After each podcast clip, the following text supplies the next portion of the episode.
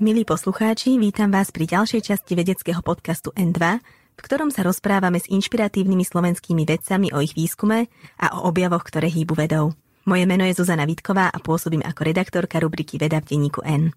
Tento rozhovor môžete počúvať vďaka Asset Science Award, oceneniu, ktoré podporuje výnimočnú vedu na Slovensku. Pýtali ste sa niekedy sami seba, prečo ľudia nefotosyntezujú, ako na nás účinkuje kofeín, alebo či sa voda v bazéne zafarbí po kontakte s močom na modro? Učiteľ chémie na bilingválnom gymnáziu CS Luisa Ivan Gabríš na podobné otázky našiel odpovede a spísal ich vo svojej knihe s názvom Vedecké okienko. Pod rovnakým názvom popularizuje chémiu aj na Instagrame a TikToku, kde má okolo 40 tisíc sledovateľov. Dobrý deň. Dobrý deň. Cestou do práce som rozmýšľala nad tým, že sme si mohli v štúdiu dohodnúť aj nejaký experiment. Podkaz nie je úplne ideálny pre zaznamenanie plameňov či chemikálií, ktoré menia farbu, ale máte v rukáve aspoň hypoteticky niečo, čo by si mohol užiť aj poslucháč? No určite mám, síce to asi nebudú experimenty priamo, pretože naozaj tam ich, tam ich treba vidieť, na to, aby dávali zmysel a aby dokázal či už počúvajúci alebo čítajúci oceniť tú krásu. Takže experimenty asi dnes nebudú. A aký je taký váš najobľúbenejší experiment, ktorý sa týka zvuku, okrem teda výbuchov? Výbuchy som chcel povedať hneď ako prvé. Tie patria medzi moje obľúbené, čiže napríklad by sme si vedeli vyprodukovať vodík alebo vyrobiť si vodík, ktorý by sme následne vedeli zapáliť, to by buď pekne šteklo, alebo by to vybuchlo. Ale čo sa týka menenia hlasu, tak samozrejme sú aj chemikálie, ktoré to dokážu. Určite každý pozná helium, ktoré nám vlastne stenší hlas a potom znieme ako čipmankovia, alebo napríklad fluoricírový, ktorý naopak náš hlas zhrubší a tým pádom znieme ako napríklad Morgan Freeman. A ako takéto chemikálie vplývajú na naše hlasivky?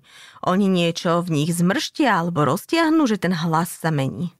Nie, nie, nie. Oni, oni hlasivky ani nezmrštia, ani neroztiahnu. Vlastne tie hlasivky fungujú úplne rovnako, ale to prostredie, ktoré máme v plúcach, čiže keby sme sa napríklad nadýchli hélia, tak sa vymení vzduch s héliom a tým pádom tam sa šíri zvuk inak ako v normálnom priestore. A na videách, ktoré uverejňujete, to vyzerá, že vás to naozaj veľmi baví. Hlavne tie experimenty, kde niečo vybuchuje, horí alebo narastá. Podľa čoho si teda vyberáte tie experimenty, ktoré potom natočíte? Experimenty, ktoré natočím, priznám sa, niekedy pozerám videá, či už na Instagrame alebo na TikToku a ten algoritmus ma už tak pozná, že mi niektoré experimenty ukáže a ja sa na to pozriem, že wow, toto je super, ale chcelo by to niečo naviac, že chcelo by to trošku vylepšiť, tak ja sa na to pozriem a potom to skúsim natočiť zo svojej perspektívy. Alebo ešte čerpám z databázy, ktorú mám z Masarykovej univerzity, kde som študoval chémiu a tam sme mali priamo predmet, že experimenty pre stredné školy. Takže ja som si všetkými týmito demonstračnými experimentami prešiel už na vysokej škole. Čiže vy nájdete nejaký experiment, ktorý sa vám páči a ako to potom pokračuje. Ste učiteľom chemie, takže k chemikáliám máte asi lepší prístup ako obyčajní smrteľníci. A ako vyzerá taká dramaturgia a príprava chemického pokusu? Ono vlastne väčšinu tých pokusov, ktoré mám aj na internete, tak uvidia aj moji žiaci priamo na hodinách. To vlastne znamená, že ja tie pokusy robím či už pred alebo po vyučovaní. Ja si najskôr musím vyskúšať, či sú bezpečné, namerať si či už hmotnosti alebo objemy tak, aby to bolo pre nich dostačujúco efektné a samozrejme znovu bezpečné.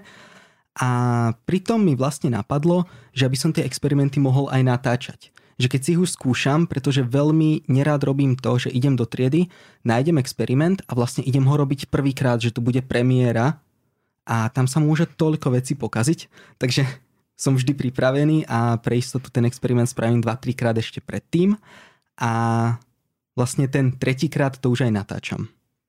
Robíte v triede všetky pokusy, ktoré aj natáčate, alebo sú nejaké experimenty, ktoré by ste medzi študentov radšej nenosili? Samozrejme, že sú. Jedná sa tam o bezpečnosť.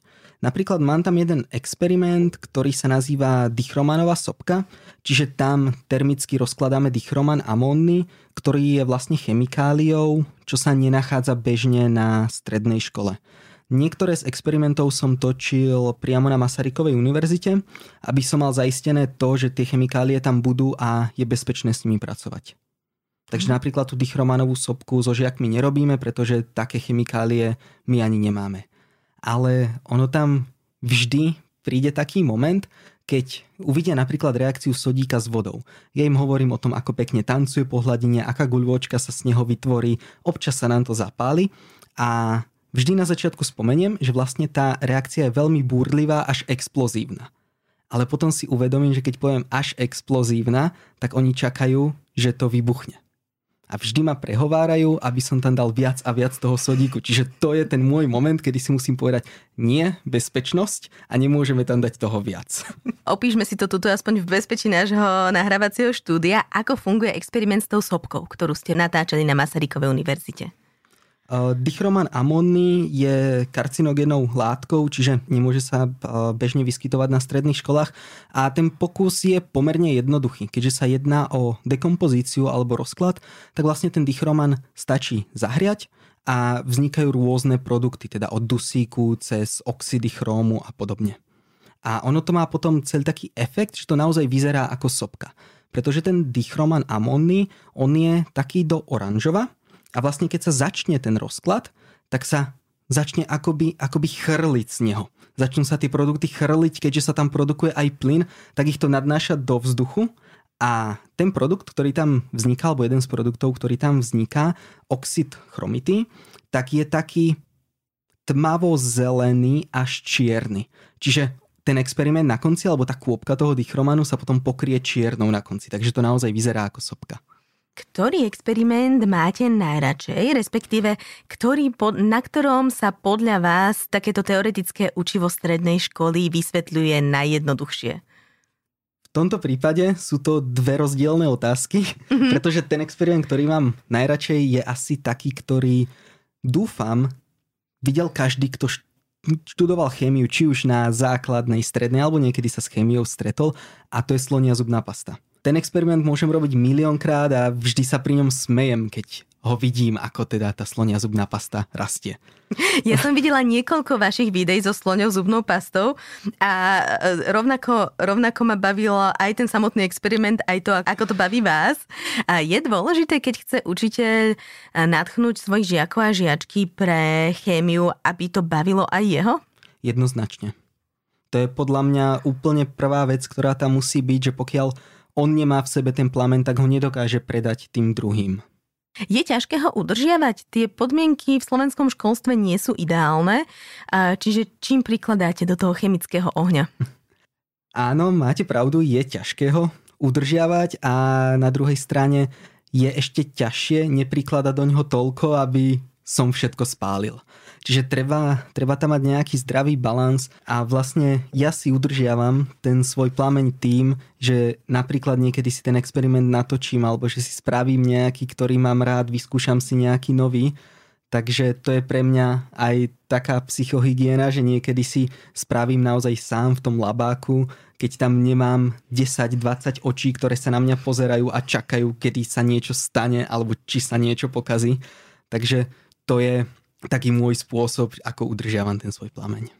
Čiže vaša forma psychohygieny od vyučovania chémie je nechať niečo vybuchnúť v laboratóriu alebo spraviť si nejaký, nejaký pokus len tak pre radosť. Mimo osnov. Áno, áno, priznám sa, je to, je to tak, občas si niečo nechám vybuchnúť. Samozrejme, ono, ono to pomáha.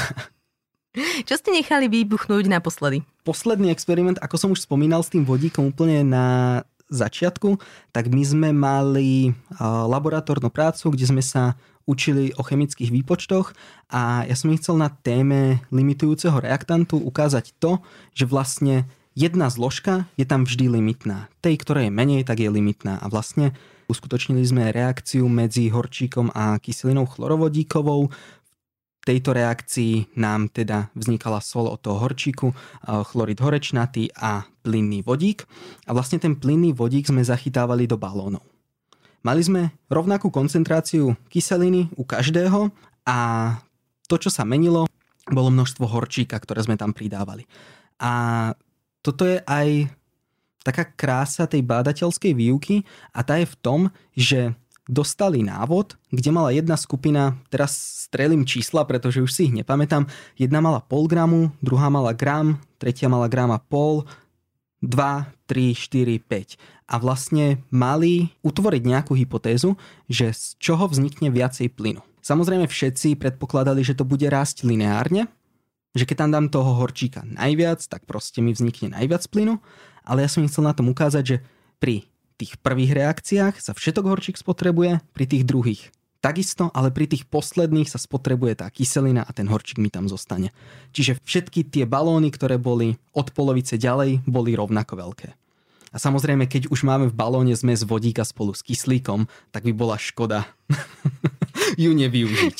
Samozrejme. To znamená, že čo nasledovalo potom? Ak stačí ten, k tomu balónu sa priblížiť s nejakým zapaľovačom a nasleduje výbuch? Áno, ale určite neodporúčam priblížiť sa so zapalovačom a s rukou. Na to treba veľmi dlhú tyč, na ktorej je zápalka na konci a znovu bezpečne aspoň dvojmetrový odstup, nech sa nič nestane. Vo viacerých eh, vašich videách aj varujete divákov, aby eh, ten pokus, ktorý vy robíte, neskúšali doma. Myslím, že jeden z nich sa týkal aj výbuchu slaného karamelu. Aký je ten pomer eh, tých pokusov, ktorý si človek môže vyskúšať sám doma, aj keď napríklad nie je, nemá prístup k chemickému laboratóriu a experimentov, ktoré sú iba pre tie oči. Je veľké množstvo experimentov, ktoré si vedia, či už deti alebo za dohľadu rodičov samozrejme, spraviť doma. Či z nejakých bežných chemikálií, ktoré nájdú či už v kúpeľni alebo v kuchyni. Veľmi dobrým príkladom je znovu slonia zubná pasta, ktorú si dokážu urobiť aj bez uh, chemického labáku. Ja pri tých sloních zubných pastách využívam 35% peroxid, ktorý sa bežne v domácnostiach nenachádza, ale verím, že nejaký menej koncentrovaný doma nájdu, minimálne v kúpeľni. A ako katalizátor alebo ako urýchlovač toho rozkladu ja využívam jodid draselný, ale bezpečnejšia alternatíva je droždie. Čiže môžu využiť doma droždie, nalejú ho do peroxidu a vlastne vznikne nám slonia zubná pasta. Samozrejme nemôžeme zabudnúť na jar, pretože musí vzniknúť nejaká pena. A aká reakcia prebieha pri tej slonej zubnej paste a ako si ju môže predstaviť človek, ktorý to ešte nikdy v živote nevidel? O čo tam ide? Mhm. Pri tejto reakcii sa jedná o rozklad peroxidu vodíka a vzniká nám tam plynný kyslík a voda. Čiže z peroxidu vodíka nám znovu vzniká nejaký plyn a princípom tej slonej zubnej pasty je to, že ja ten plyn nejakým spôsobom zachytím. A zachytím ho takým spôsobom, že tam dám jar a tá jar mi vytvorí bubliny. Čiže vlastne všetok ten kyslík, ktorý sa tvorí, sa zachytí do bublín a tým pádom tá slonia zubná pasta dokáže veľmi rýchlo narásť. Samozrejme dá sa to ešte upraviť nejakým potravinárskym farbivom, aby to bolo zelené, modré, červené a podobne ale to už je samozrejme na tom, kto to robí. Ono to vyzerá tak, ako keby naozaj slon vstúpil na nejakú tubu obrovskej zubnej pasty, ktorá zrazu, zrazu vyjde. A, ale ešte ma zaujal ten slaný karamel, ako teda, aj keď nemáme to skúšať doma, ale ako teda vy v bezpečnom prostredí môžete nechať vybuchnúť slaný karamel. a na tento experiment som vlastne došiel takým spôsobom, že bol som sa pozrieť do Brna, ako boli odpalovať rakety, Čiže študentský spolok na vysokej škole mal testovací odpal rakety a potom som vlastne zistil, že to ich palivo je zmes cukru a dusičnanu draselného. Podobná zmes, ako sa robí pri dymovniciach znovu, a kľúčom je tam veľké množstvo plynu za malý čas. A varoval som kvôli tomu, pretože teda zmes alebo celé to palivo treba zahrievať. Tým pádom, keď tam ide cukor, a dusičnan draselný, tak treba tú zmes zahriať, aby sa cukor skaramelizoval, vytvorila sa taká tvrdá hmota a tu potom môžeme využívať ďalej. Len tam je veľký problém, pretože to palivo sa zapaluje takisto teplom. Čiže preto som hovoril, že nech to ľudia neskúšajú doma, pretože môže sa stať, že ako náhle by to robili niekde na panvici doma, tak to palivo sa môže odpáliť. Dá, nie odpáliť, ale začne sa produkovať strašne veľa plynu a začne to horieť. Vám sa už stalo niekedy, že sa vám chémia vymkla z rúk takýmto spôsobom? Samozrejme. A stalo sa mi to viackrát, ale vždy je to taká skúsenosť, z ktorej sa viem poučiť a viem vlastne, že to treba robiť iným spôsobom.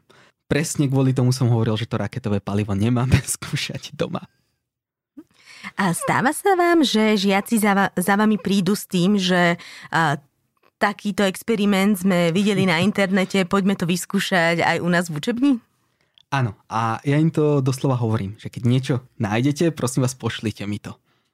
Že ja sa na to pozriem, zaradíme to do výuky. Niekedy sa môže stať, že to je aj mimo učebných osnov, ale to je hlavne v tých momentoch, keď už sa schyluje ku koncu školského roka, alebo máme začiatok, máme nejak voľno, máme nadbehnuté, tak sa môžeme hrať. Koľko pokusov za svoje štúdium má vidieť, povedzme, absolvent gymnázia podľa osnov predpísaných? Na to vám neviem odpovedať. Neviem, aké je minimum, ale ja sa snažím minimálne aspoň každé dva, každé tri týždne im aspoň niečo malé ukázať. A vy si ako spomínate na svoje hodiny chémie počas školy?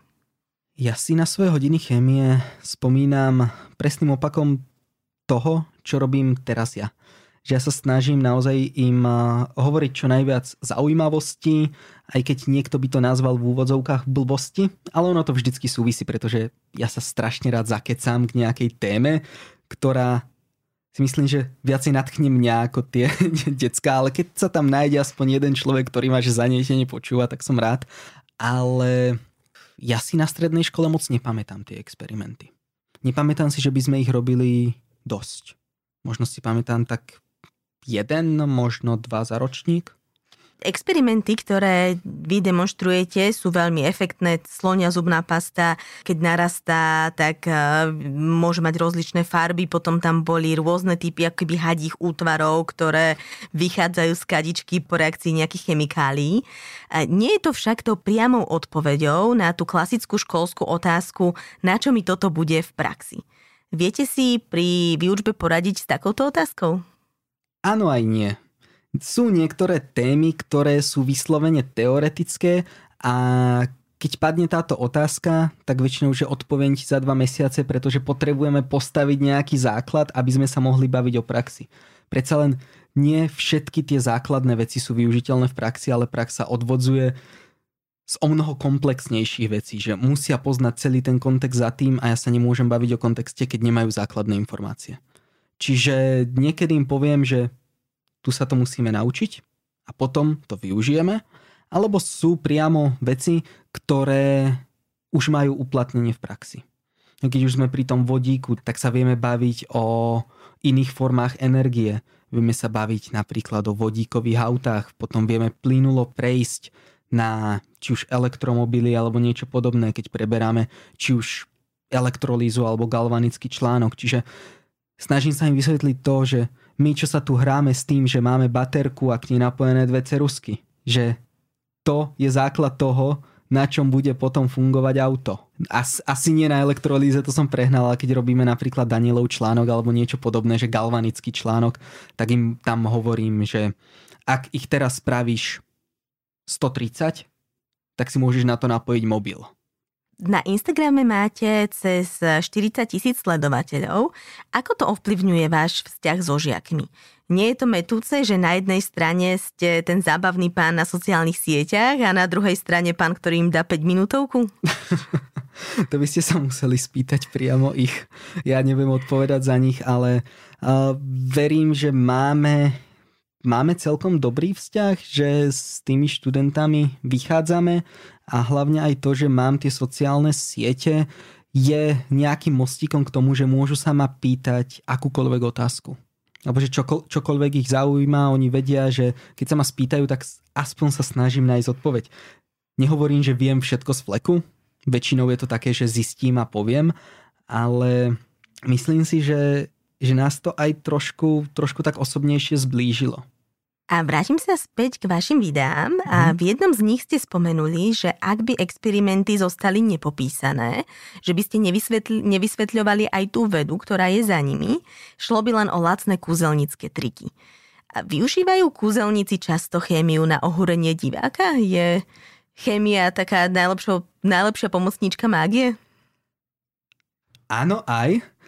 Dokonca som sa stretol už aj s kúzelníkom alebo s fakírom, takže uh, majú otázky aj ohľadne svojich predstaví. Napríklad uh, pri tom fakírovi bolo, že či môže vydychovať uh, farebný plameň, pretože videl uh, plameňové skúšky u mňa, tak vlastne sa spýtal, že že ako, ako to zakomponovať do svojho, do svojho predstavenia. Alebo čo sa týka kúzelníkov, tak oni používajú nitrocelulózový papier to je vlastne celulóza alebo nejaký, nejaký papier, ktorý je ošetrený nitračnou zmesou, zmesou kyseliny sírovej a dusičnej a on potom horí o mnoho rýchlejšie. A takmer bez ozvyšku. Čiže sú to také tie efektné experimenty, keď niečo zapáli a zrazu mu to zmizne v ruke. Že nie je potom žiadny popol. A ako je to s tým fakírom? Dokáže vydychovať červený, zelený alebo modrý plameň? A väčšinou k tomu, aby to bolo možné, tak potrebuje mať rozpustenú nejakú soľ alebo musí mať nejaký kation, ktorý dodáva v úvodzovkách tú farebnosť tomu. A obvykle alebo väčšina tých chemikálií teda nie je bezpečná na to, aby sa či už dala do úst alebo nebodaj prehltla. Hm, takže to radšej, to, to, to ste im takisto odporúčali neskúšať. Áno, že, že neskúšať, že možno by mohli skúsiť variantu, že si, že si tú sol dajú pred seba a fúknú, ale ja neviem ako, ja neviem aké je kúzlo fakíra, ako to robí, takže boli ponúknuté alternatívy, ale určite som neodporúčal piť chemikálie. Hm? Sú niektoré, ktoré by samozrejme mohol, ale je to na jeho zvážení. O sociálnych sieťach sa v kontexte mladých ľudí často hovorí, že sa teda nevedia dlhšie sústrediť na dlhší text. Vy na tých sociálnych sieťach vysvetľujete experimenty, čo sa často do tých dvoch, troch vied nezmestí. Ako to vy vnímate? Popravde nevysvetľujem to až tak do detailu. Čiže ja niektoré veci zámerne vynechám. Je to o mnoho kratšie, ako by som to napríklad vysvetloval, či už na hodine alebo na nejakom podujatí, kde som. Tam mám naozaj na to čas, stojím tam a ľudia ma počúvajú. Ale na tých sociálnych sieťach ja sa väčšinou chcem zmestiť do jednej minúty s tým videom, takže len veľmi povrchne a bez nejakých cudzích slov sa snažím vysvetliť, čo sa tam deje, pretože naozaj chcem zachytiť čo najväčšie publikum a keď začnem vysvetľovať veľmi zložité výrazy alebo začnem používať ten chemický žargón alebo vedecký žargón, tak uh, tí ľudia automaticky začnú scrollovať nižšie, pretože ich to nezaujíma koncom roka a vám na Startlabe skončila kampaň, ktorá zháňala financie na projekt vedeckých krabičiek, pomocou ktorých si ľudia môžu experimenty urobiť doma. Aké experimenty ste tam zahrnuli a čo od toho projektu očakávate, čo je jeho cieľom? Mm-hmm tieto krabičky boli odpoveďou na tie otázky, ktoré som častokrát dostával, že ako si to viem spraviť doma. A vlastne chcel som im ukázať aj to, samozrejme na bezpečných látkach, aby to, aby to všetko bolo 100%, že tú chémiu si môžu urobiť aj doma. Pretože verím, že sa tu nachádzajú aj študenti, ktorí majú ten zápal o chémiu, ale tie experimenty či už v škole nerobia, alebo ich robia veľmi málo, prípadne by ich chceli robiť o mnoho viac prípadne tá škola nemá na to vybavenie, alebo je tam veľmi, veľmi veľa variácií, ktoré sa môžu naskytnúť. A krabičkami som na to odpovedal. Čiže tie krabičky, bola kampaň na Startlabe, ona trvala niečo vyše mesiaca, bola úspešná, povedal by som, že bola viac než úspešná. Tento projekt pôjde ďalej, rozhodne sa to nenechá v tom štádiu startupu a mám v pláne s tým pokračovať. Teraz som od vedeckého okienka odčlenil krabičky, ktoré sa nazývajú Pingolab a budú sa dať kúpiť ako samostatný produkt. Čo sa týka tých experimentov, ktoré tam sú, tak na úvod som spustil 4 krabičky. Jedna sa bude týkať alchymie, čiže tam sa bude premieňať medená minca na v úvodzovkách zlatú mincu, čiže vytvoria si mosac. Sú tam napríklad faraónové hady alebo plameňové skúšky, v iných krabičkách sa môže nájsť napríklad chemická modrotlač. Že môžu si vyvolať fotky, otlačky kvetov alebo si môžu vyvolať modrotlač za pomoci chémie. Tá tretia sa týka vodíku a teda či už prípravy vodíku alebo elektrolízy, baterky a podobne, čiže vodík a elektrina. A tou poslednou krabičkou je taká, ktorá zožala najväčší úspech a tam je práve slonia zubná pasta Slis plastelína skákalka. Poďme k vašej knižke mm-hmm. Vedecké okienko. Vy v nej vedecky odpovedáte na adekvátne a teda e, otázky, ktoré sú na mieste, ale sú zároveň aj trochu bizarné. Napríklad, prečo ľudia nefotosyntezujú? Prečo? To je veľmi dobrá otázka, pretože uh, ono sa aj stalo, že počas písania tej knihy mi niektoré otázky znovu pokladali študenti, pretože ja ich pozbudzujem k tomu, aby sa ma pýtali takéto zaujímavé otázky. A ono to možno sme sa bavili o nejakom Šrekovi alebo niečo podobné a tam napadlo, že a prečo nemôžeme fotosyntetizovať, že veď pre tie kvetinky je to výhodné, majú z toho nejakú energiu a vlastne nemusia jesť. Že prečo ja musím jesť? A ja som sa do toho trošku pozrel a my nie sme, nie sme zelení alebo nemôžeme fotosyntetizovať skrz toho, že tá energia, ktorá je z toho vyrobená pre tú rastlinku je dostačujúca, ale my by sme z tej energie, ktorú by sme dokázali relatívne na náš povrch tela vyrobiť, by sme spravili možno zo pár krokov. Hm, a teraz v zime, keď je málo svetla, tak to by sme naozaj neboli veľmi aktívni. By sme len ležali.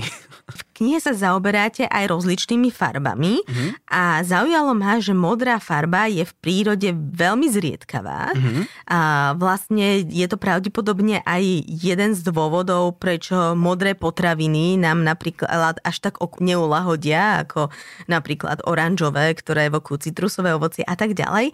A prečo teda tá modrá sa v prírode nachádza tak strašne málo?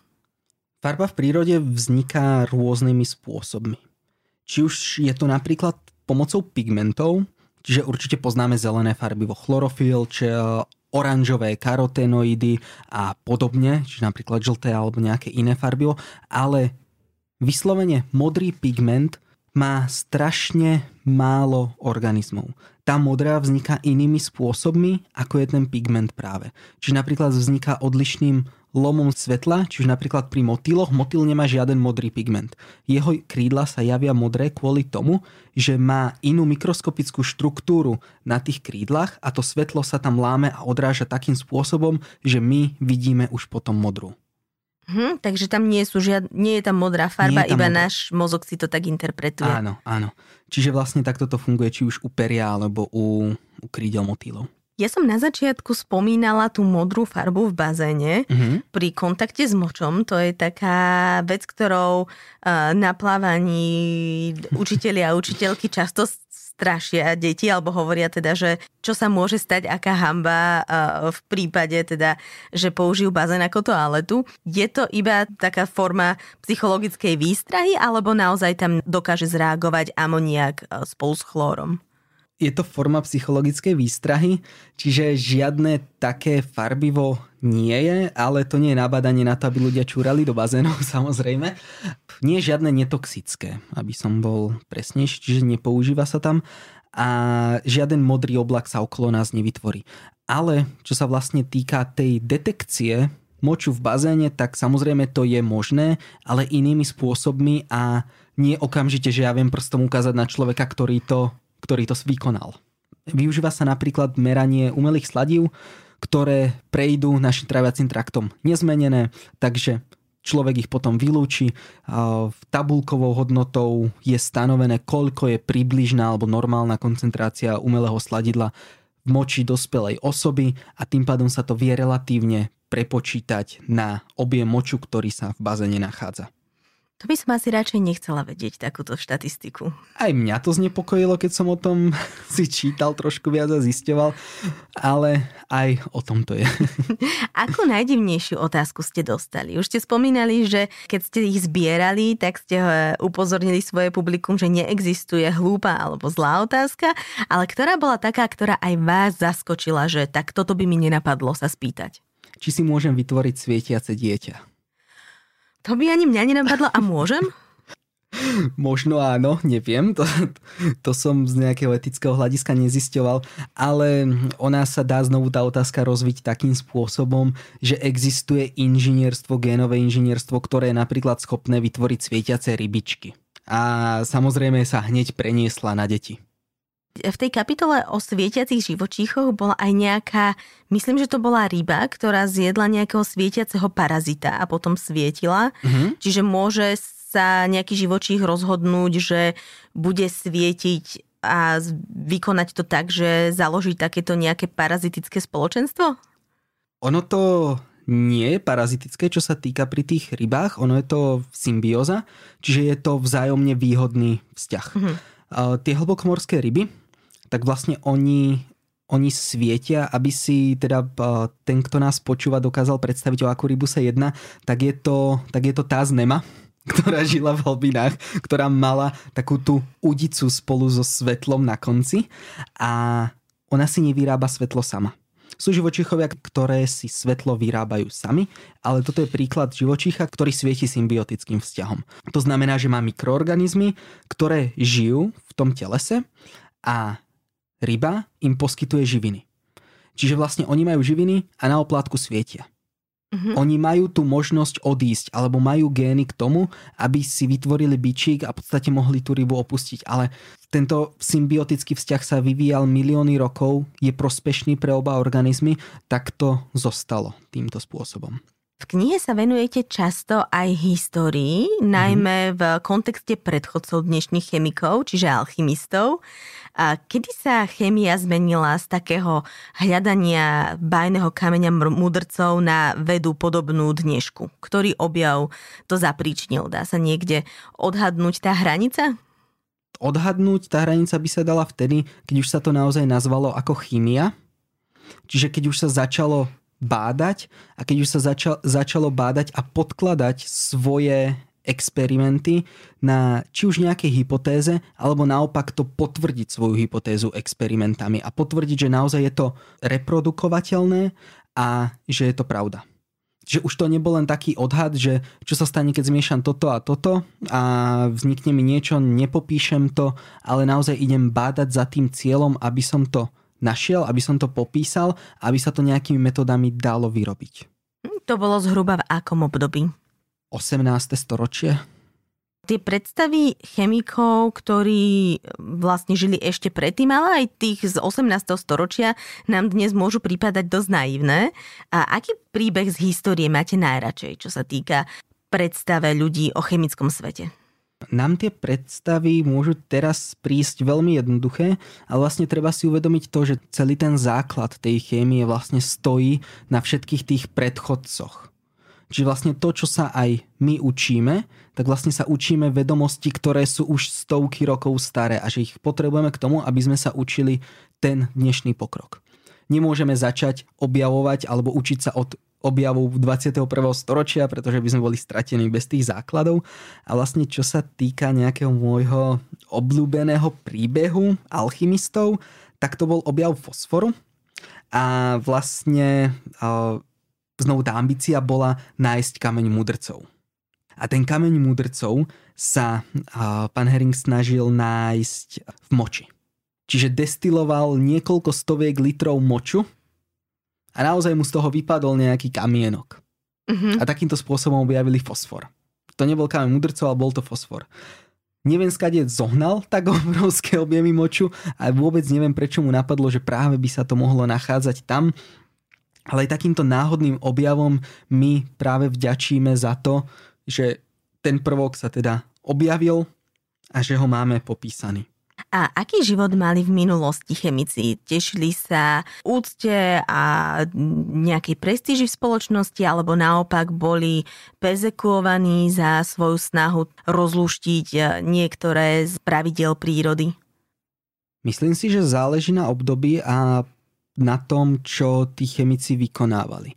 Ak sa náhodou snažili vytvárať kameň mudrcov a ten zadávateľ mal tú vidinu toho, že ono sa to raz podarí, tak si myslím, že boli velice vážení, ale boli aj obdobia, kedy napríklad boli prenasledovaní za svoje vedecké experimenty. Čiže napríklad v dobe inkvizície boli zatváraní, mali domáce väzenie a vlastne už počas toho, tam, tam je tiež jeden príbeh, kedy počas inkvizície a, bol vedec zatvorený doma a práve tam vykonal objav.